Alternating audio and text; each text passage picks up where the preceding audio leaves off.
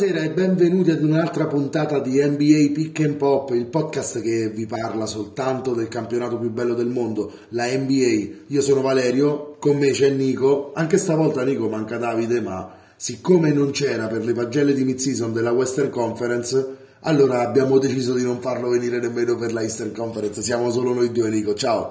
Ciao Vale, è bellissimo risentirci e soprattutto stare insieme e rinnovare questo formato della pagella di metà stagione, appunto.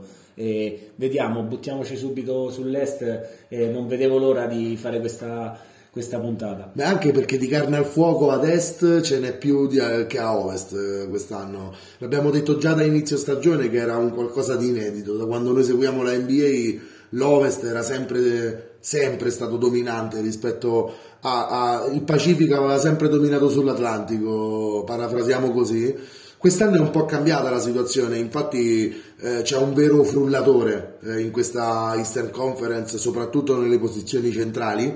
Direi di partire con quella che attualmente, e credo anche provvisoriamente magari Nico, è la numero uno di questa Eastern Conference. Cominciamo a dare le nostre votazioni Eh, a queste squadre, a queste, squ- queste quindici squadre. Eh, partiamo dai Miami Heat. Eh, i Miami Heat stanno facendo quello che eh, io mi aspettavo, eh, lo stanno facendo anche meglio però Nico, perché eh, non solo stanno giocando molto bene, il record adesso è trentotto ventuno, ma lo hanno fatto anche con moltissime riserve, lo hanno fatto anche a ranghi ridotti. Eh, Adebayo ha saltato molte partite, così come Butler, così come Lauri, insomma una squadra che ehm, a minimo merita sette e mezzo per la stagione che ha disputato finora, ma ha un coach secondo me che merita dieci.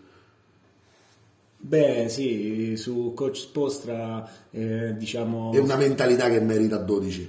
Light culture ispirata da Pat Riley, insomma non, non scopriamo l'acqua calda parlando dei Miami Heat, squadra che due anni fa eh, nella bolla è andata in finale e quest'anno è tornata adesso al momento in testa a una Eastern Conference che, come dicevi, è veramente eh, strettissima. La classifica premia gli Heat, visto il miglior record contro gli, avvers- gli avversari della stessa conference, e sarà secondo me una lotta veramente fino a, alle ultime due o tre partite di regular season per stabilire il seeding, è qualcosa direi di bellissimo e vedremo come si, si svolgerà la stagione. E ho visto un Bam Adebayo che dopo un inizio, un ritorno dall'infortunio diciamo con qualche marcia ridotta, ha preso i pieni regimi nelle ultime partite, sta dimostrando perché è uno dei migliori centri soprattutto difensivamente, ma non solo, è un point center,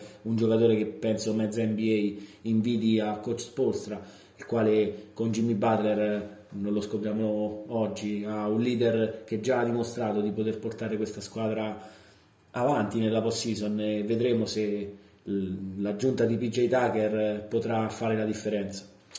Beh, ehm, l'aggiunta di P J. Tucker potrebbe fare la differenza anche e soprattutto su giocatori come eh, Kevin Durant, lo abbiamo visto anche l'anno scorso quanto è stato importante eh, nel marcare il miglior giocatore delle squadre avversarie in ogni caso, eh, ma io penso anche a quei giocatori che sono eh, saliti alla ribalta durante questa stagione e che potrebbero dare una mano soprattutto nei primi turni a far riposare questi veterani. Mi viene in mente il primo tra tutti, Max Strus, amico, Uh, un giocatore complementare al gioco di Duncan Robinson per esempio, un, un ottimo tiratore che può stare in campo a dare fiato magari ehm, proprio a Robinson, ma penso anche a quanto è importante in ogni squadra in cui va a giocare uno come Dewayne Dedmon, che te li garantisce sempre quindici minuti di sostanza e qualità, soprattutto in squadre come Eh, i Miami Heat, che hanno una cultura, come dicevi tu, eh, del lavoro soprattutto e dell'etica del lavoro eh, di altissimo livello. Poi non dimentichiamo che potrebbe, dovrebbe rientrare, non so tra quanto, Markieff Morris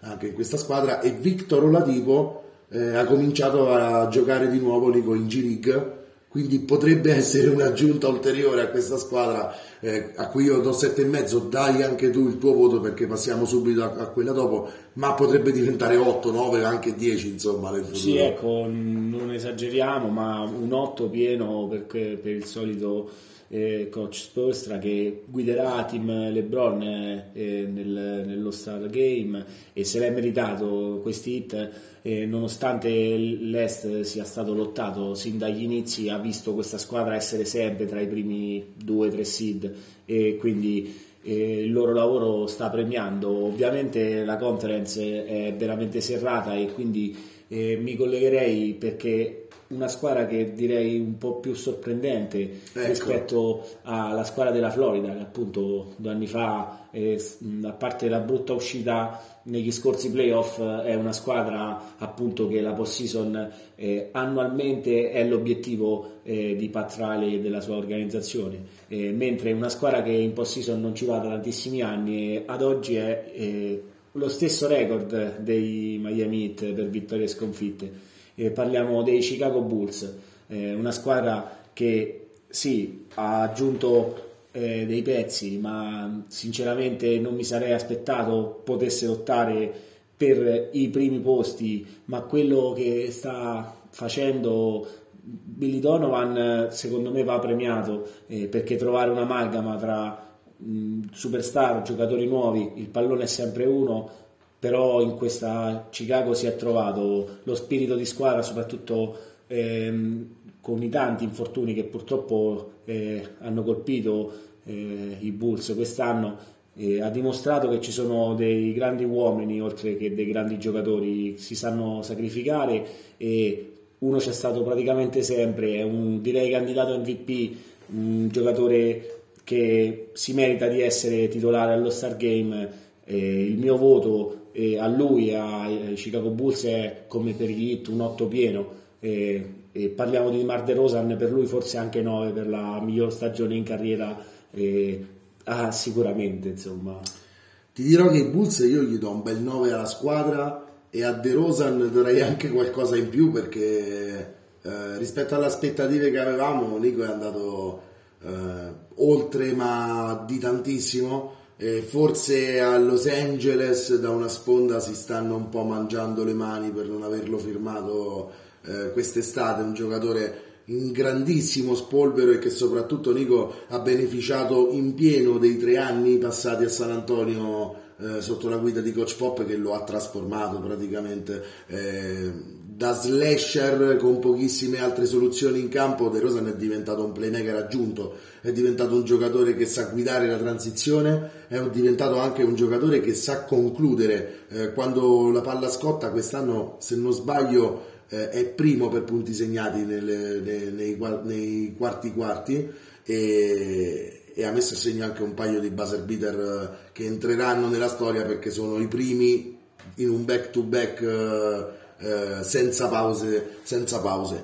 E, mh, al di là però di questo folklore, insomma, l'amalgama che c'è nei Chicago Bulls è perfetta. Ehm, credo che possano, un po' sono scesi, diciamo, come defensive rating da quando Caruso è fuori eh, e anche da quando Patrick Williams è fuori, cioè dall'ottava partita di questa stagione, anche se Eh, ci sono indiscrezioni che, che lo vorrebbero pronto eh, a scendere in campo prima della fine della regular season, quindi eh, potrebbero aggiungere, aggiungere questo ulteriore tassello i Bulls, e direi che appunto meritano nove, perché trentotto ventuno francamente sapre, sapevamo che sarebbero migliorati, ma non eh, fino a questo punto. Squadra che invece ehm, io credevo sarebbe andata peggio, ma da come prevedevamo a inizio stagione, dico un po' tutti credevamo che sarebbe andata peggio, eh, sono i Philadelphia settantasei ers, che però nel frattempo eh, hanno scoperto di avere in Tyrese Maxey eh, un ottimo giocatore per il futuro, soprattutto in attacco, e in Tybull un grandissimo mastino per la difesa, ma soprattutto un M V P con numeri da M V P. Eh, se ci aggiungi pure il barba James Harden, diciamo che facciamo una media tra eh, campionato giocato e trade deadline un sette, con qualche dubbio, vogliamo vedere che cosa succederà, glielo possiamo dare, però io non darei di più, anche per come è stato gestito, insomma, eh, il problema Simmons eh, e, per, e per il problema in sé che è stato in casa fino all'altro ieri. Quindi aspettiamo di vedere se questo ambiente si distende, si calma, perché potrebbero essere contendere se questo avviene. Sì, che siano contender eh, è una certezza, direi. Per quanto riguarda i voti, eh, la stagione di Joel Embiid è assolutamente da dieci per me, sì. eh, lui eh, se lo stramerita. Per quanto riguarda i settantasei ers, eh, il voto alla stagione fino ad oggi, tra virgolette, non conta più, perché ci sarà da creare un nuovo inizia sistema. Inizia un altro voto adesso, no? Sì, esatto, inizia il, mo- il momento di creare una nuova squadra, una nuova identità, e quindi E da d'ora in avanti Doc Rivers dovrà saper guidare eh, tutta la squadra, tutta l'organizzazione. Vedremo se James Harden eh, saprà mh, secondo me lasciare lo spazio ad Embiid e saprà eh, riempire poi quei momenti nei quali magari eh, ci sarà da servire anche, appunto, gli, gli hai nominati Tyrese Maxey, c'è anche Tobias Harris, c'è una squadra che è veramente lunghissima a livello di roster, e quindi io, per quanto riguarda la stagione, sono comunque una ampia, una ampia sufficienza per Philadelphia. E a questo punto voglio introdurre io una squadra, visto che è la tua squadra, ah. e per quanto riguarda il record, a sorpresa forse anche più dei Chicago Bulls per quanto mi riguarda, e il voto è qui che mi sbottono e vado sopra l'otto, assolutamente sopra l'otto. Parliamo di una stagione, direi, storica per i Cleveland Cavaliers, che stanno ospitando l'All-Star Weekend per il settantacinquesimo anniversario della Lega. Quest'anno eh, insomma era stato il cinquantesimo già alla vecchia Gandarina, e per il settantacinquesimo si è rinnovato l'All-Star Break eh, in quel di, dei Mistake on the Lake, e questa squadra sta regalando ai suoi tifosi una stagione storica. E eh sì, c'è qualcosa quando si tratta di anniversari, si svolgono sempre a Cleveland, Nico. Eh, hai detto bene, la mia squadra preferita. Ehm, importante sottolineare come questa sia la miglior stagione dei Cavaliers da prima dell'era di LeBron James, quindi una squadra che, eh, tolto il passaggio di questo giocatore, eh, ha sempre vissuto periodi di profonda depressione, soprattutto negli ultimi venticinque anni. Eh, quest'anno di depressione ce n'è veramente poca, anche perché il core di giovani finalmente sta esplodendo. eh, Darius Garland eh, è andato allo Star Game, così come Jarrett Allen, Nico, in sostituzione di non ricordo chi in questo momento, ma vediamo se Nico con degli sforzi se lo ricorda. Fatto sta che Jarrett Allen comunque ha partecipato allo Star Game, perché noi stiamo registrando di domenica, ma usciremo qualche giorno più in avanti quando l'avranno già giocato.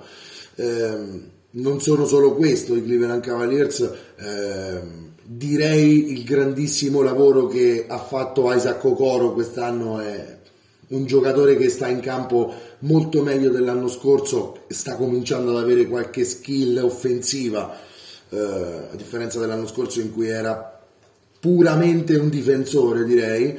Eh, Cedi Osman eh, è migliorato dalla scorsa stagione moltissimo, eh, così come Kevin Love, e direi che tutto questo eh, lo ha svoltato un ragazzo di nome Evan Mobley, che è il rookie of the year a mani basse secondo me, e che potrebbe diventare veramente il fulcro di una squadra che può diventare contender in tre o quattro anni, almeno questo è quello che io spero, eh, Nico. Ma non dimentichiamo comunque che fino a che non si è fatto male questo, questo gruppo era ben capitanato anche da Ricky Rubio, che va ringraziato secondo me per alcune maturazioni che ha fatto Garland in questa stagione. Sì, anche Colin Sexton è un altro giocatore che ha chiuso la stagione anzitempo, esatto, per quanto riguarda i Cavaliers. Quindi una squadra giovane in rampa di lancio, e ti rispondo con un attimo di ritardo, ma Jarrett Allen va a rinforzare Team LeBron in sostituzione di James Harden, che è stato scelto per ultimo al draft, quello vero, tra LeBron e K D, e però Philadelphia ha detto che insomma c'era da da aspettare qualche partita. Non ha infatti fatto il suo esordio eh, contro Boston eh, in una, direi, storica vittoria dei Celtics, e poi ci arriveremo. E per il voto dei Cavs eh, abbiamo già detto tutto. J B B che sta, sta guidandoli a una stagione ripeto, storica, potrebbe coronarsi magari tutto con un coach of the year come eh, da te, Vale, magari anticipato. Io lo spero tantissimo. Per il rookie of the year siamo tutti d'accordo, e ieri Evan Mobley, Darius Garland e appunto Jarrett Allen hanno anche vinto eh, diciamo lo skill challenge contro la, squa- eh, la squadra dei rookie con Josh Giddey, Kate Cunningham e... e hanno battuto anche gli Antetokounmpo con Giannis e i suoi fratelli e quindi i Cavs vincono in regular season, vincono allo Star Game, e questa sera giocheranno anche, insomma, con Team LeBron. Eh, avere due Cavs allo Star Game insieme eh, a LeBron eh, a Cleveland, esatto, è l'ovvia, è l'ovvia eh, soluzione di una squadra che è al quarto posto e sta facendo una stagione storica, però non so cosa sia più incredibile, eh, magari vedere questi due veramente giovani ragazzi a fare il loro debutto allo Star Game davanti al loro pubblico. Penso sarà una partita veramente speciale. Nonostante tutte le assenze, i Cavs saranno una squadra veramente scomoda anche in post season, perché un po' come i Grizzlies nell'altra conference eh, peccano magari un po' di gioventù e di poca esperienza, però è meglio averli di questi problemi, e al momento giocare un primo turno tra le mura amiche può, può essere importante. Però anche, ragazzi, se, fino... anche se questo primo turno fosse contro quella eh, co- cui andrebbero se finissero oggi la regular season, ecco, andiamo quello... a parlare subito, non penso che lì sarebbe così facile.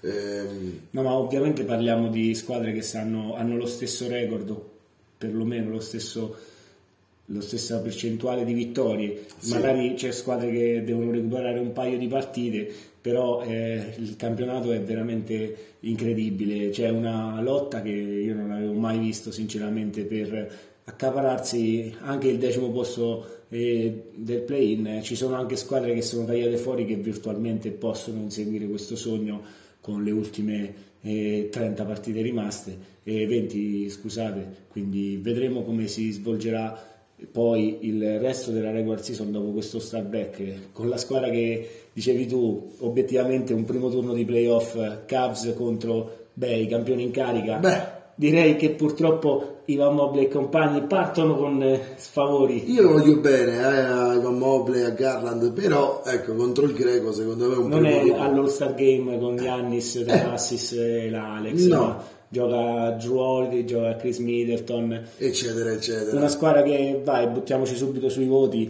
sinceramente la sufficienza c'è, eh, direi quando ci sono i big three la squadra è veramente una schiacciasassi, è imbattibile, non perde proprio mai, mentre invece quando manca qualche pezzo, ecco, anche per distrazioni in questa stagione. Ma io credo comunque, dico, ecco, Budenholzer era un coach che giocava le regular season al massimo, Eh, che cominciava dei minutaggi eh, a ideare dei minutaggi durante la regular season e se li portava ai playoff eh, eh, invariati. Eh, io penso che adesso cominciamo a, a vedere eh, una gestione di Milwaukee migliore invece, ehm, anche se questo comporta chiaramente qualche sconfitta in più. Eh, credo che però queste ultime venti partite le faranno comunque eh, abbastanza in crescendo. ehm, Fino adesso, eh, come regular season, è una, una regular season comunque senza infamia e senza lode, un sei eh, rispetto alle aspettative che uno aveva, anche perché le aspettative quando si parla di Bucks ormai eh, c'è da farsele da aprile in poi, dico, ecco. Eh, una cosa è certa, dovessero essere tutti sani e dovesse Ibaka riuscire a fare almeno il fantasma di Brook Lopez, Eh, qui siamo di fronte di nuovo a una contender, una squadra che potrà aumentare il voto facendo una grandissima post season. Eh, per quanto riguarda queste prime ottantadue partite dell'anno, credo che per Milwaukee siano una formalità, Nico. Sì, non è questa la stagione che conta. Giannis lo dice, lo ripete spesso, che conta solo vincere ai playoff, nella post season è lì che si creano le leggende. I Bucks ad oggi sì sono quinti, ma parliamo di tre partite al primo posto, quindi esatto. eh, il voto è sicuramente sufficiente. Eh, poi vedremo, c'è, c'è stato anche l'infortunio di, Con, di Pat Connaughton ultimamente, credo la squadra abbia cercato, eh, si diceva anche a Boston, eh, ha chiesto ai Celtics Dennis Schroeder, quindi c'è un, mh, un bisogno, è stato sacrificato Di Vincenzo, direi, nel reparto guardie, eh, una squadra che ovviamente da campione in carica aspetta i buyout, ci sarà qualcuno che vorrà andare in Wisconsin.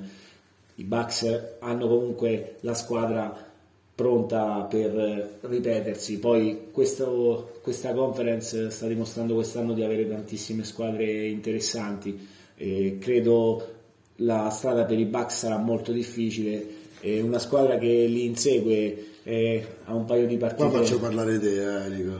Boh, c'è una squadra a un paio di partite di distanza che è, ha avuto, direi, ultimamente una bella striscia di vittorie. Ah. nove vittorie in fila per i Boston Celtics, che siedono oggi al sesto posto della Eastern Conference, e hanno però chiuso con una sconfitta contro quasi, direi, sì, i peggiori della Lega erano a quel, in quel punto, eh, qualche giorno fa, eh, i Detroit Pistons.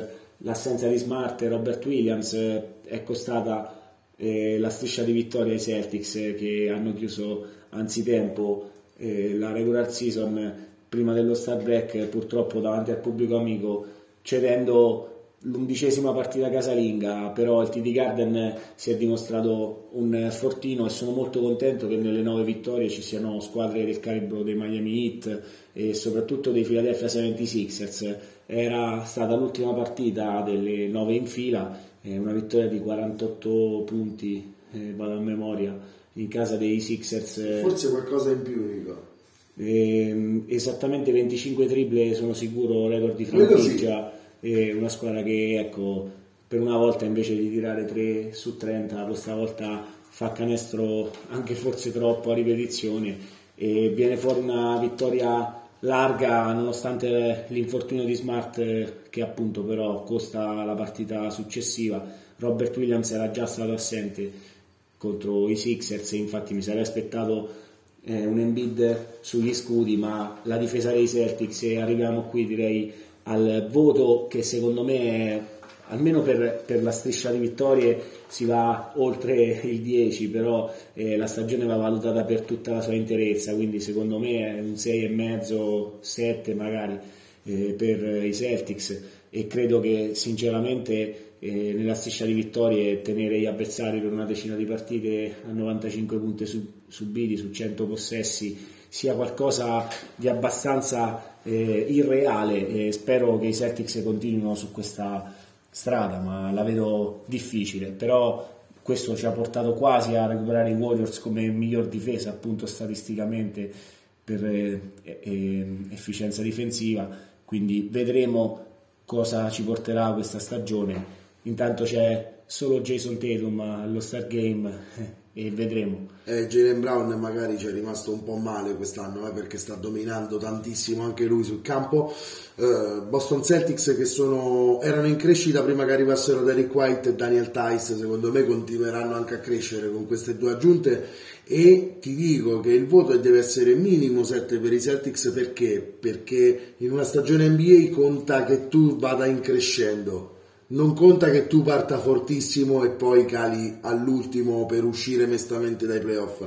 Se Boston è partita dal basso e riesce a scalare posizioni, entrando sempre più in forma e in sintonia nel sistema, diventano una squadra veramente pericolosa, perché non scherziamo, i due Jays sono due giocatori di razza purissima, veramente, eh, se non sono nel tier numero uno dei giocatori, sono nel tier numero due praticamente. Siamo a superstelle o borderline superstelle. Il, il, il roster è molto buono in questo momento, otto per i playoff li hai, e è una squadra che adesso, compattandosi, giocando al meglio le ultime venti partite, può andarsi a prendere almeno, almeno fino al terzo posto anche. Uh, ne, nelle previsioni più rosee, sperando che avvenga questo. Può anche avvenire il contrario, insomma, sperando che siano sempre tutti integri, perché, come dici sempre tu, a Boston la sfiga ci vede più che bene, ha messo gli occhiali e quindi non sbaglia mai. Ehm, ecco, sfiga che ci ha visto molto bene anche per i Toronto Raptors, Nico, perché praticamente hanno giocato con il roster al, al completo tre partite fa, dopo cinquanta partite che non avevano il roster al completo. Eppure eh, coach Nick Nurse ha portato i canadesi ad un record veramente sorprendente, perché tutti noi tutti e tre noi, compreso Davide, eh, davamo i Raptors tra la dodicesima e la tredicesima posizione all'inizio di questa stagione, invece sono settimi con un record di trentadue venticinque. Eh, sorprende anche che fuori casa abbiano un ottimo record, sedici dodici, per una squadra così giovane che eh, diciamo mh, ha da imparare così tanti schemi, perché Nick Nurse è un giocatore che veramente fa giocare schemi ai suoi, ai suoi giocatori, non manda mai le, i, i, i giocatori in uno contro uno a guadagnarsi il ferro, eh, crea sempre il vantaggio grazie al movimento dei suoi giocatori e alla capacità di essere tutti un minimo ball handler. Um, è il basket del futuro quello che sta sviluppando Nick Nurse a Toronto, Nico? Nel frattempo però... Eh, Direi quasi sì, perché paga molto questo sistema e Toronto al momento ha i play-in, direi al cento per cento, voto otto. Sì, Toronto è a mezza partita dai miei amati Boston Celtics e fino a qualche partita fa era addirittura davanti ai Celtics. E i Toronto Raptors, hai detto bene, stanno direi leggermente dietro i Cavs come voto, ma secondo me anche più di otto, perché Nick Nurse riesce sempre a tirare il meglio fuori dai suoi giocatori e c'è lo star, eh, l'undrafted Fred VanVleet, e è l'unico di un, diciamo, diverso dagli altri, mentre parliamo di un quintetto intercambiabile e soprattutto difensivamente questa squadra rende la vita difficile agli avversari e credo sia questa una delle chiavi che gli permette, ecco, di andare Eh, in palazzetti ostili nonostante la giovane età a giocarsela e spesso a vincere anche in finali tirati, specialmente quando Fred VanVleet gioca una stagione eh, come quella che sta giocando, eh, appunto eh, con tutte le assenze. Ma anche Siakam eh, rispetto allo scorso anno che era davvero incalando, quest'anno ha migliorato soprattutto in efficienza. Le cifre sono le stesse dell'anno scorso, ma l'efficienza, Nico, è molto maggiore. Sì, solo eh, il punto per eh, in più, giustamente direi a VanVleet, che c'è stato per tutte le partite, direi, e Siakam purtroppo ha saltato qualche partita, ma quando c'è stato l'ha dimostrato e la difesa di Nurse guadagna uno dei suoi cardini. E parliamo dei Raptors, direi, come di una grandissima sorpresa. Sinceramente spero potranno continuare su questa strada, ma io non ne sono così convinto. Questa conference è così Ehm, equilibrata, ho, ho un po' paura non di rookie wall per Scottie Barnes ma per tutti i giovani Raptor, però finché c'è Fred VanVleet e Siakam, come stavamo dicendo, questa squadra al play-in ci andrà, come tu dici, perché partire da una posizione direi abbastanza larga di vantaggio, essere a cinque partite e mezzo dall'undicesima con venti partite da, da giocare ancora, Nico, direi che sono almeno una bella polizza assicurativa. Sì, esatto, era solo a livello di classifica da rimescolare, come mi auguro, ci auguriamo i Celtics magari risalire qualche posizione e magari, non so, qualche squadra purtroppo scendere, perché la classifica è veramente tiratissima. Io... tra quelle davanti ce n'è solo una che vedo che potrebbe scendere ed è quella che tifo io, io spero di no.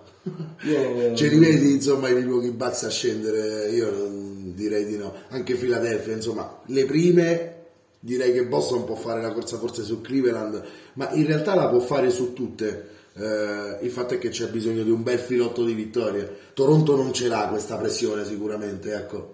Assolutamente, uno dei direi eh, punti incredibili dei Raptors è quest'anno anche avere un fattore campo direi nullo, con solo la mascotte, l'unico tifoso all'interno eh, del vecchio Canada Center, però questa squadra appunto con un grande allenatore eh, sta dimostrando dei i play-in al momento, ma i play-off si li, è, si li può andare a prendere tranquillamente e credo sia stato un long shot eh, da chiamare, perché eh, non solo noi davamo direi Raptors fuori dalla corsa per il play-in, però eh, non, eh, non perderei eh, direi altro tempo e andrei a buttarci su una delle squadre eh. che potremmo tra virgolette chiamare delusione. O sorprendente almeno... come Toronto Raptors, ma dalla parte sbagliata della, cioè dalla porta sbagliata, sorprendenti dall'altro lato, esatto, non una bella sufficienza, anche qualcosa di più, ma parliamo di un'insufficienza in questo caso.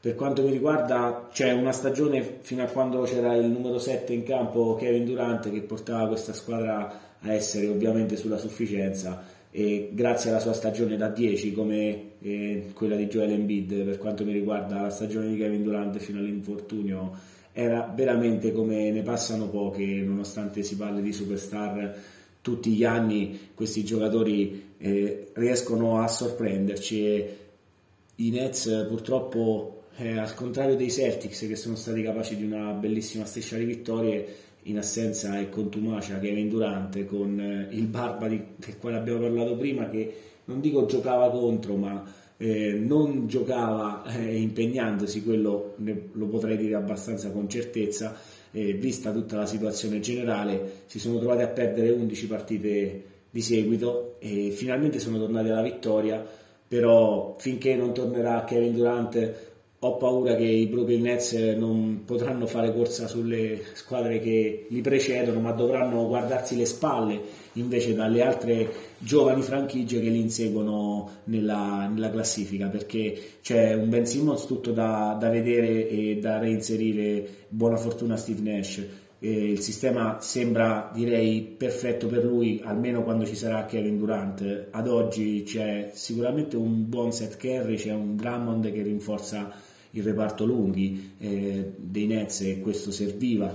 Però per quanto mi riguarda avere purtroppo questo, ehm, questo direi neo della stagione di, di Kyrie Irving, che non può giocare tra le mura amiche, si, si, so, sono, si sono spese, scusate ancora le parole di, eh, del commissioner Adam Silver a favore direi eh, di Kyrie, ma non fosse altro per, per la legge che prevede che giocatori di una squadra ospite non vaccinati possano giocare eh, al Barclays Center, mentre appunto un giocatore eh, residente, o non so come venga inteso negli, negli States, eh, non vaccinato appunto non possa giocare. Vedremo come si evolverà questa situazione. Sono incongruenze enormi, Nico. Sì, assolutamente. Poi c'è diciamo eh, la massima libertà di scelta ovviamente per Kyrie Irving, e c'è magari James Harden che può rimanere male, che credo che quando ho visto li, le parole di James Harden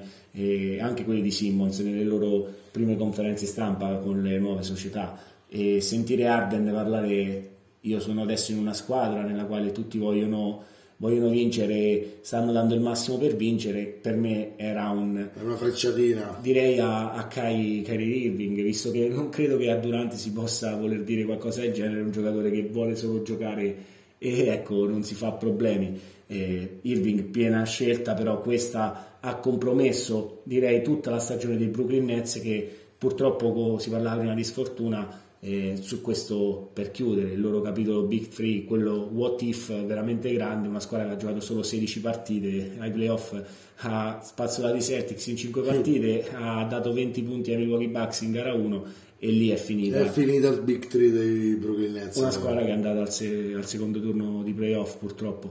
Adesso vedremo con Simmons cosa potranno fare, ripeto sono un po' scettico riescano a trovare la quadra in venti partite, però per il futuro sono una squadra che ovviamente sarà sempre ah, poi se Durant rientra io... ecco dipende tutto da, da K D, cambia tutto cambia tutto anche perché Ben Simmons anche fuori forma comunque un certo tipo di difesa, un certo tipo di sistema difensivo eh, te lo garantisce.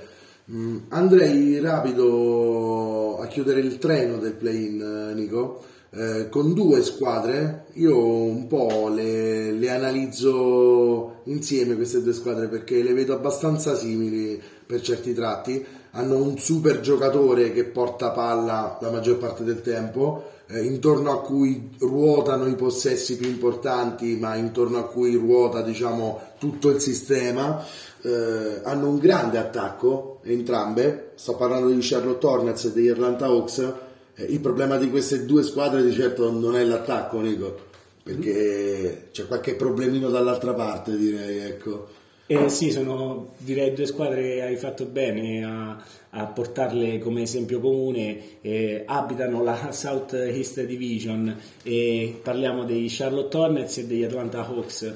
Eh, due squadre però diverse da un, anche per un altro punto di vista, ovvero quello che vedeva gli Atlanta Hawks eh, ad oggi decimi dietro eh, gli Charlotte Hornets, squadra eh, che non era andata ai playoff, si era giocata il play-in purtroppo, e lì era finita la stagione di LaMelo e compagni, e mentre gli Atlanta Hawks erano andati addirittura in finale di conference, facendo direi implodere eh, la, la Philadelphia del primo process, eh, eccetera eccetera.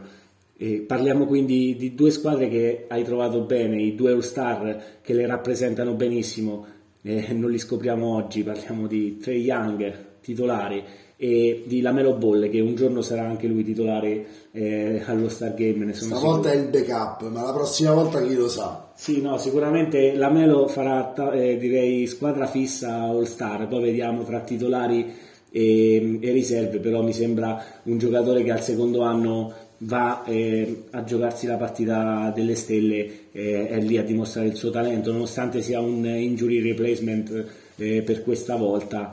Eh, immagino il giovane LaMelo e come il, l'altrettanto giovane Trae Young collezionarne veramente a bizzeffe di All-Star Game. Però per quanto riguarda queste due squadre, direi appunto, viste le aspettative, se ne parlava in questa puntata, due voti un po' opposti. Eh, per quanto riguarda gli Charlotte Hornets, direi una bellissima sufficienza, eh, una squadra che sì ha delle pecche difensivamente, ma oltre al, alla grande stagione di LaMelo c'è un un mio vecchio amico dal nome Scary Terry Rozier, che comunque eh, porta difesa, porta punti, e soprattutto c'è la stagione di Miles Bridges eh, da grandissimo giocatore, eh, una point forward che non, si, non ci saremmo aspettati una esplosione così ne, nella sua stagione. Io perché non... sarebbe migliorato ce lo aspettavamo, ma cavolo, non in questo modo, un salto così no, questo eh, non c'era, diciamo eh, non c'era dato di saperlo, però siamo contenti per lui, siamo contenti per M J e per la sua franchigia che eh, se la lotterà fino in fondo per i play-in, e magari quest'anno riuscirà a vincere la partita del play-in e chissà, sperare eh, nella post-season. Mentre ecco, torno, torno ai voti, per quanto riguarda gli Hawks non riesco a dare una sufficienza a una squadra che un po' come i Celtics eh, ha iniziato male, però Eh, purtroppo è rimasta lì affossata, e la difesa direi che è il problema principale di coach McMillan, che anche lui di sfortune ne ha viste tante, eh, problemi vari, tantissimi giocatori che saltano partite, però sono, siamo arrivati quasi a fine stagione e gli Atlanta Hawks dovranno trovare adesso nelle ultime venti partite, ricordarsi come hanno fatto l'anno scorso. Come abbiamo fatto l'anno scorso. L'arrivo della bella stagione magari dobbiamo eh, ricordarcelo. Eh, porterà gli Hawks, non so, eh, mi auguro, a ritrovare la mano e a riuscire a scalare la classifica. Certo, eh, qui la posizione ad oggi degli Atlanta Hawks, ma anche degli Charlotte Hornets, è di quelle da eh, sì, dobbiamo cercare di vincere partite, perché magari infilare un filotto negativo sarebbe quello di aprire un portone, direi, a una squadra che ha una partita da queste due squadre da noi appena citate, e non saprei, allora, i giovani maghetti. Eh, allora, eh, ecco, è la prima fuori dal, dal treno dei play-in al momento, eh, sono a una partita comunque di, di, di distacco, eh, sono pienamente d'accordo con i voti che hai dato a Charlotte e ad Atlanta. Se vogliamo dirlo in numeri, Charlotte un bel sei e mezzo se lo merita, eh, Atlanta eh, merita, direi che se lo merita tutto un bel cinque pieno, proprio anche cinque e mezzo, sì, però ecco, insomma, sulla linea della mediocrità, Nico, Trae Young non abita bene sulla linea sicuramente della, non sufficiente della mediocrità, ecco. Ehm, però se Atlanta può risorgere, Nico, perché Eh, potrebbe ricordarsi come ha fatto l'anno scorso, mi sembra che un, la, una squadra che l'anno scorso si era ricordato a metà stagione di vincere, c'era riuscita, quest'anno gli sta riuscendo un po' di meno. Tu dici sono a una sola partita, però gli Washington Wizards a, avranno Bradley Beal fuori per tutta la stagione, eh, Kristaps Porzingis che è arrivato dallo scambio con Dinwiddie, eh, ancora non ha esordito con i Wizards. Direi che sia Porzingis che Bill ormai sono solo di passaggio eh, a Washington, e direi anche che se fossi, se fossi in Hansel Junior punterei a farli perdere i miei giocatori piuttosto che vincere, perché insomma la stagione era partita molto bene, ma da, dal nove tre in cui si trovavano eh, dopo le prime dodici partite, eh, adesso sono diciotto ventotto, dico, eh, siamo sui livelli, non dico dei Pistons e dei Magic, ma dei Pacers sicuramente, quindi sì, cinque, voto cinque. Sì, guarda, giusto per dire, ecco, Porzingis si è detto entusiasta e, ecco, di, di voler giocare con Bradley Beal, eccetera, eccetera. Poi vedremo. Non credo come... succederà mai. Esatto, vedremo come si svolgerà questa situazione, però dobbiamo parlare di, di un voto, di una stagione senza Porzingis, quella che è stata fino ad oggi per i Wizards, con una partenza veramente lampo, molto sorprendente, una squadra che però purtroppo ha perso Beal, direi, per tutta la stagione ad oggi, ma... Eh, tra Dinwiddie, Hachimura, che fortunatamente è tornato ultimamente, però un'altra squadra che eh, Thomas poi, Bryant. Hachimura aveva anche problemi di depressione oltretutto, non solo fisici, mentre Thomas Bryant invece aveva seri problemi fisici da un infortunio dell'anno scorso, se non sbaglio, Nico. Sì, due anni che non giocava, insomma. Washington aveva scoperto Daniel Gafford fortunatamente, però adesso ha ritrovato anche Thomas Bryant, però è una squadra che fatica lontano dal D C e quindi, come dici tu, probabilmente eh, non riuscirà magari a, a recuperare il distacco, per quanto esiguo.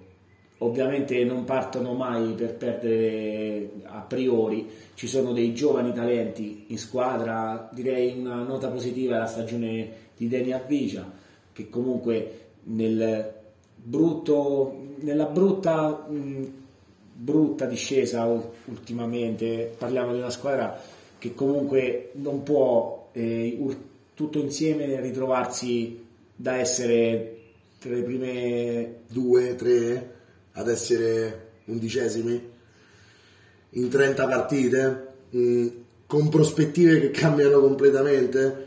Direi che hai detto tutto tu, insomma, cioè, eh, il materiale c'è per le prossime stagioni, magari co- da Bill con un sign and trade potrebbe arrivare bel materiale per il futuro. Porzingis è un'incognita, Nico, sì, va bene, ok, entusiasta di giocare con Bill, io credo che non succederà mai questa cosa, eh, in ogni caso eh, guarda, non c'è da sottovalutare, magari riusciranno a trovare una buona amalgama, ma è comunque... Eh, la mentalità di Washington, l'abbiamo visto nelle scorse stagioni, non è quella di perdere a prescindere.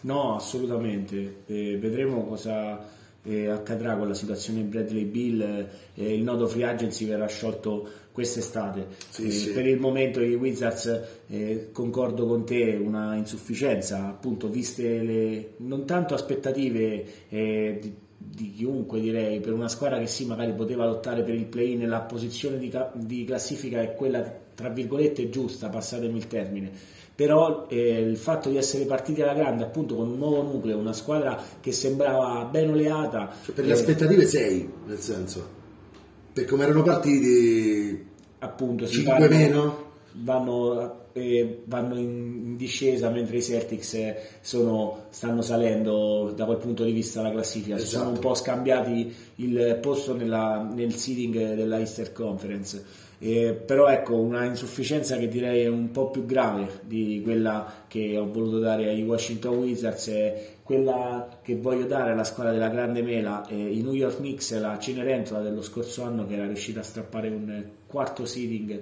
Eh, all'interno dei playoff, e in questa stagione purtroppo eh, non riesce a ritrovare eh, le vecchie sicurezze. È una squadra che venticinque vittorie, trentaquattro sconfitte, è veramente ai margini del, dell'idea di cercare di racciuffare questo play-in.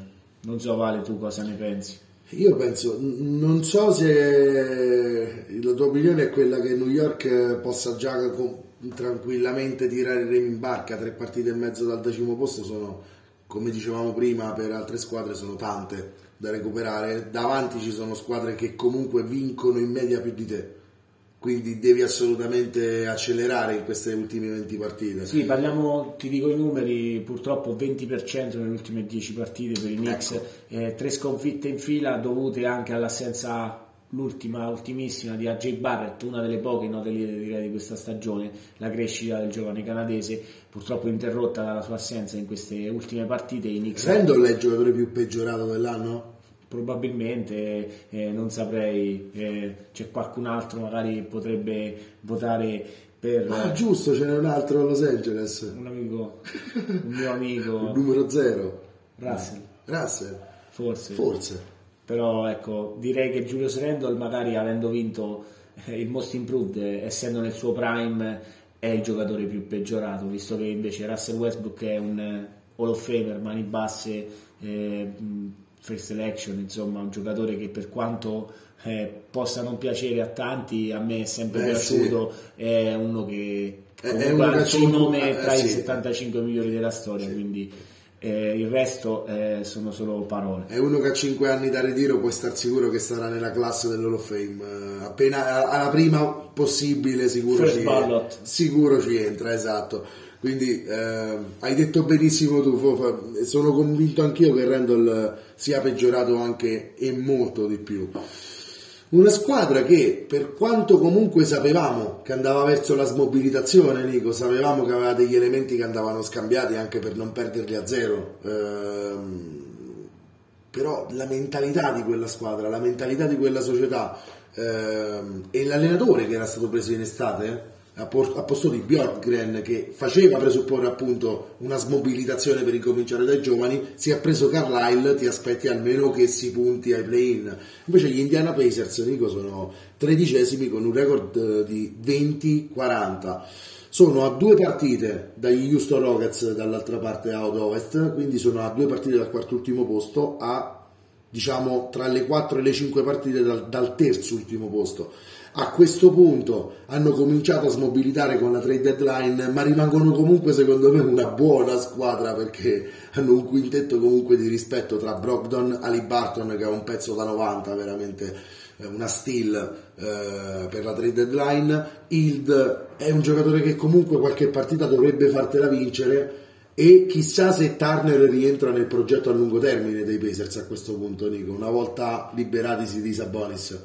Sì, vedremo quale sarà il progetto di Indiana. Hai fatto bene a fare il nome degli allenatori, direi le cose non quadrano, eh, si prende un giovane allenatore e si continua a credere in quel progetto, ovviamente se ne prende un altro un po' più molto più, molto più decorato e purtroppo la squadra non va, eh, perché ovviamente c'è una Consiglio Fieldhouse amica e c'è una, direi, eh, eh, squadra che in trasferta non vince praticamente mai, e quindi questo ha portato ad accelerare questa smobilitazione.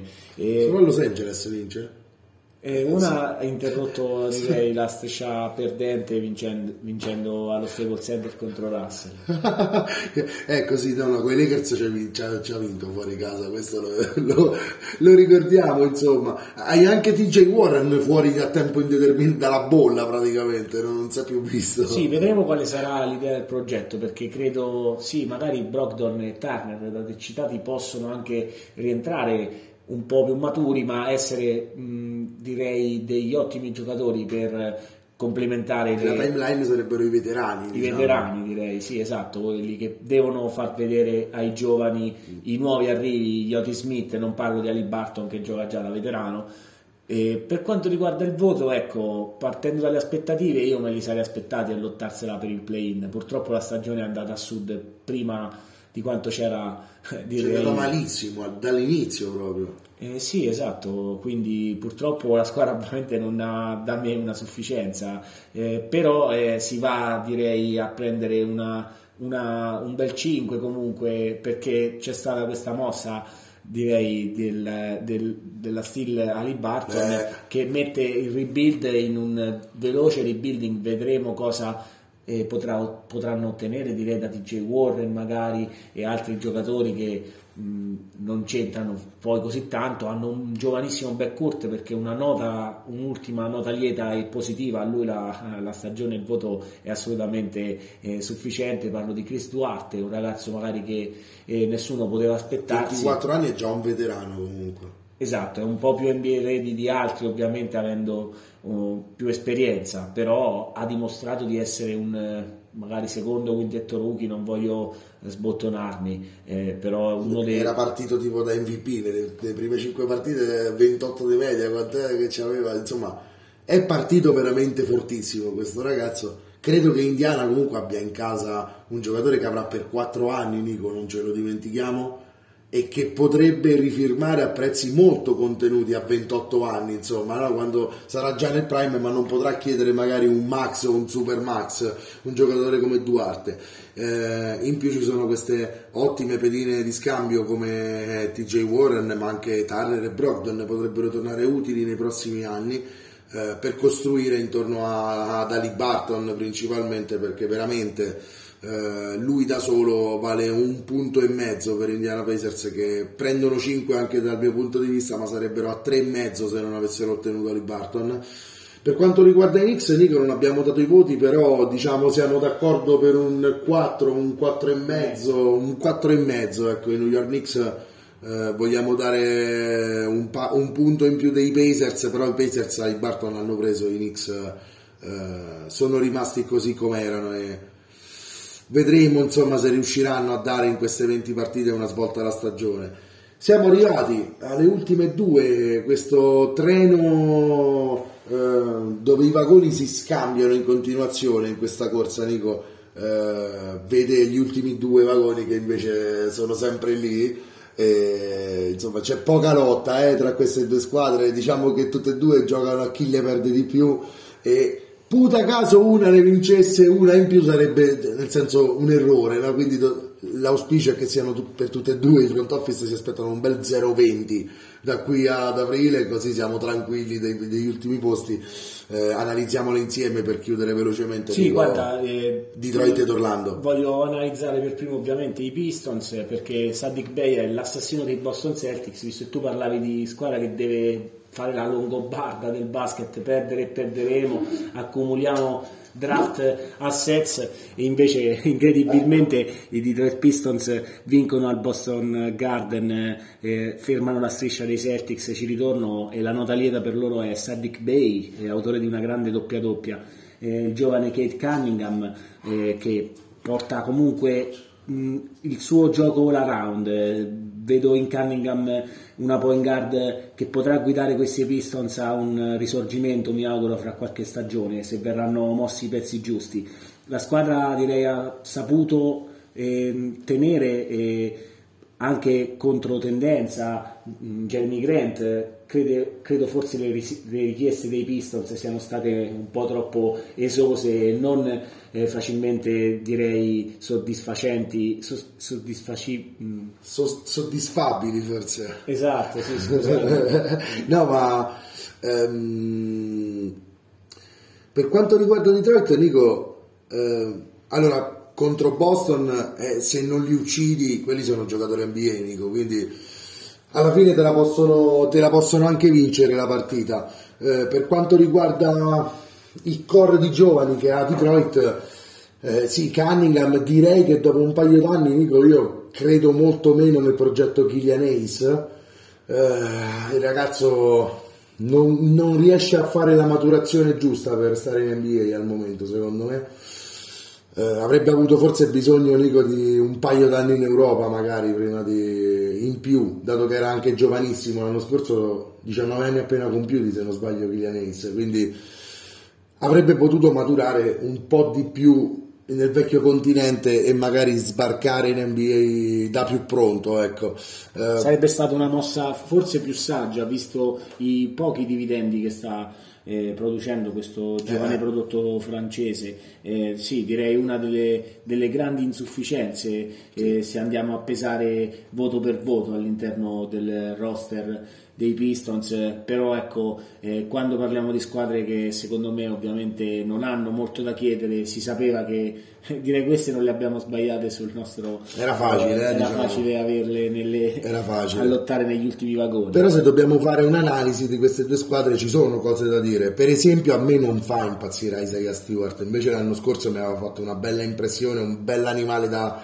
da pitturato. Eh, non è soltanto la rissa con LeBron, eh, anzi quella non c'entra proprio nulla, eh, è che ha subito lì un'involuzione nel, nel gioco e nelle cifre, a mio modo di vedere, rispetto all'anno scorso, ma Marvin Bagley invece notizia sta giocando anche benino in questi Pistons. Sì, anche lui contro i Celtics, ecco, io l'ho visto abbastanza bene. Eh, già ha giocato da numero due del draft quella non, volta. Non, eh, non in Maya Kings eh, ha già direi tirato fuori delle grandissime prestazioni di Marvin Bagley. Quindi hanno una front line giovane e futuribile, non so, eh, vedo qualche aggiunta da fare, immagino Grant appunto prima o poi sacrificato verso eh, contender o magari altre squadre che punteranno su giocatori un po' più N B A ready, mentre i Pistons dovranno direi aggiungere ancora qualche talento giovane, oltre alla scelta di quest'anno immagino purtroppo vederli lottare in questi vagoni anche l'anno prossimo, a meno di grandissime stille o grandissimi movimenti di mercato che purtroppo non vedo eh, all'orizzonte eh, in Michigan. Eh, per quanto riguarda il voto, sì, è una insufficienza, però secondo me è comunque un cinque, non per voler salvare. Un po' meno di quello che mi aspettavo, per certi versi, mentre l'altra invece è un po' più. Sì, infatti vado subito col voto per quanto riguarda ad oggi il fanalino di coda, ma parliamo di stesse vittorie, quindi se la stanno giocando appunto come dicevi su ogni sconfitta, ogni singola non serie. Contano le vittorie, qua la casella è quella a destra quella che conta, più alto quel numero meglio è la stagione, Rico.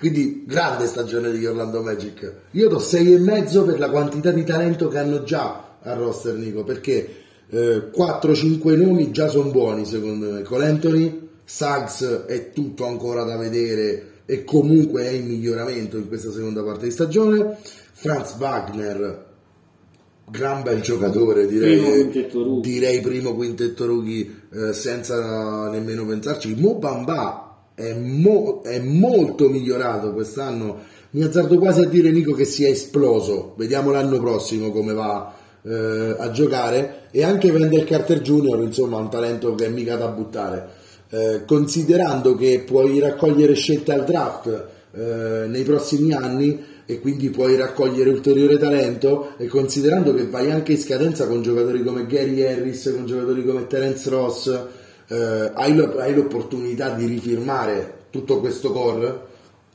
Mi viene in mente anche Chuma Okeke eh, tra i giocatori che sicuramente ad Orlando eh, possono ancora migliorare, possono ambire ad un posto eh, nella Orlando del domani. Mi sembra che il progetto eh, sia leggermente più avanti di quello di Detroit eh, e in più, Rico, a me non dispiace nemmeno eh, il coach di questi Orlando Magic, eh, Jamal Mosley, Se, se non sbaglio, ehm, non voglio sbagliare il nome, nel no, senso, direi assolutamente. Ecco, è esordiente questo coach giovanissimo ehm, che eh, ha preso in mano la panchina dei Magic e che comunque fa giocare questi giocatori ehm, un bel basket moderno, un basket che sicuramente è al passo coi tempi, è un, gio- un allenatore abituato a crescere i ragazzi. Eh, il problema di Orlando appunto sarà è che non sono maturi questi giocatori e che la palla nel canestro ancora non entra con continuità, però vedo un sistema di gioco molto più avviato, mentre Detroit con Dwayne Casey, che è un po' più vecchio stampo e anche un allenatore più da N B A, non lo vedo come il coach adatto per gestire questi giovani a Detroit. Da quest'altra parte hai un coach che è un ragazzo come, come i ragazzi che allena, e quindi io ho più ottimismo in questo senso, Nico. Non sì, lascio parlare te perché ho prolungato. Io condivido assolutamente il tuo ottimismo e anche il voto sufficiente, quindi un sei per i Magic, che eh, avranno anche un record ampiamente perdente, però sono una squadra che è comunque elettrizzante da veder giocare, come hai detto bene, hanno una front line direi interessante, futuribile almeno quanto quella di Detroit, e direi più interessante perché Carter Junior e Bamba insieme hanno secondo me dato delle note liete quest'anno. Eh, vedremo come verrà ampliata direi la grandissima lista di giovani da te già, ehm, eh, già tutti citati e giustamente eh, sottolineato le loro grandi prestazioni. Eh, ultimo è stato il figlio di Greg per una volta, perché si è messo la maglia di papà ieri per fare la gara di schiacciate, e quindi insomma però eh, volta, sta crescendo, e magari chissà un giorno, ci sono tantissimi point guard nel suo ruolo, purtroppo il talento è veramente smisurato mm. nella Lega, però è un ragazzo che comunque sta dimostrando di avere il talento per poter guidare la squadra. Io lo vorrei allenare, fossi un coach, uno come Colantoni. Secondo me ha il pedigree del campione e prima o poi lo potrebbe far vedere. Chissà se sarà Orlando che lo farà vedere, anche perché scusate, i Magic hanno anche in infermeria la scelta numero uno del duemiladiciassette, dico, un certo Markel Fultz, e hanno in infermeria eh, lungo leggende da sempre Jonathan Isaac, che ah giusto in è ancora a contratto, però non, non va più nemmeno all'arena, nel senso eh, sta a casa in riabilitazione da un anno e mezzo. E anche questi due giocatori sarebbero mica male eh, per questo progetto, soprattutto Isaac era un giocatore su cui Orlando aveva deciso di scommettere fortissimo, direi, e che però è un bel po' injury prone, per essere eufemistici, direi.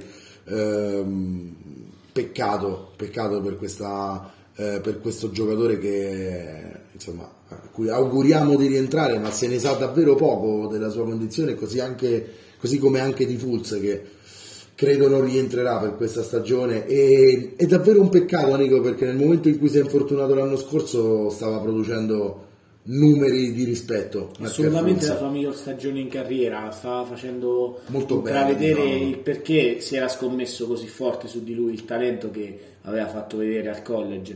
E purtroppo a livello di injury prone gli Orlando Magic veramente non sono eh, direi che quando scelgono loro purtroppo il giocatore deve farsi il segno della croce quindi purtroppo eh, al momento la situazione è questa, però eh, come dicevi tu, condivido, c'è da sorridere non solo per il sole della Florida rispetto al freddo del Michigan, ma anche per i giovani talenti in squadra. E ce n'è di più, ce n'è di più di talento, assolutamente.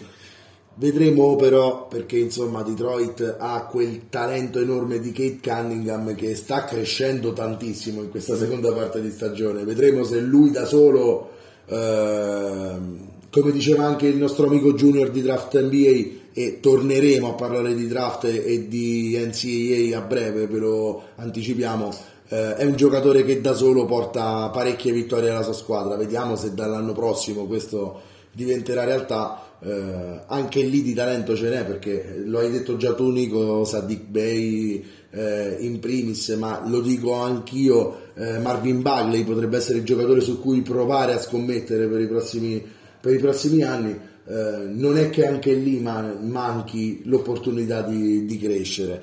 Uh, questa era, era la mh, pagellona di mid-season della Eastern Conference, è stata leggermente più lunga, Nico, ma bisogna dire che c'era anche qualcosa in più di cui parlare. Uh, per questa per direi questa di premiare l'interesse che avevamo detto all'inizio puntata. Questa conference era dei tempi di Michael Jordan, che non era la conference dominante all'interno esatto. dell'N B A, noi non l'avevamo mai vista la vera eh, l'Eastern Conference essere molto più competitiva, mi viene da dire, perché sì, togliere togliamo le due o tre migliori squadre ad ovest, però per il resto le migliori stanno tutte ad est, e... anche perché quelle stanno avendo partite più partite contro quelle della Western Conference, che sono più al ribasso, livellate più al ribasso rispetto a quelle della Eastern Conference, quindi anche il record di Phoenix, Phoenix Golden State o Memphis è migliore, perché si giocano con squadre peggiori paradossalmente. Sì, è leggermente, direi, eh, più facile la ecco, strada bravo, di, esatto. di queste corazzate della Western Conference, perché ogni sera, come dicevamo, eh, per questa Eastern Conference purtroppo due o tre vittorie o due o eh. tre sconfitte da contraltare possono eh. rappresentare due o tre posizioni eh. a livello di classifica, fa tutta la differenza del mondo, ma è questo il bello di questa stagione incredibile, e, e non vediamo l'ora, direi, che questa All-Star Break e quei giorni di attesa eh, passino il prima possibile, così ci ributteremo eh, e questa volta anzi anche di più, perché andiamo veramente verso la parte bollente della stagione e ho idea che ci saranno dei playoff veramente stellari quest'anno, Nico, quindi eh, ci stiamo preparando alla grande anche con gli ospiti, siamo prontissimi. Però intanto queste erano le nostre due pagelle, eh, a me non rimane altro che ringraziare i nostri ascoltatori per essere stati con noi fino a questo punto e ringraziare te, Nico, per ospitare fisicamente il podcast per queste puntate e per essere stato con me a parlare anche della Eastern Conference. Vale, è un piacere è stato fare questa chiacchierata, do, eh, la dovevamo ovviamente, sulla mia amata Eastern Conference, eh, una puntata bellissima, speriamo di replicare con queste puntate eh, a quattro mani, magari a sei se anche Davide potrà farci compagnia nelle prossime puntate, e quindi io vi invito a continuare ad ascoltarci, a sostenere N B A Pick and Pop. Un saluto a tutti voi ascoltatori e continuate a seguire la N B A. E buona N B A a tutti!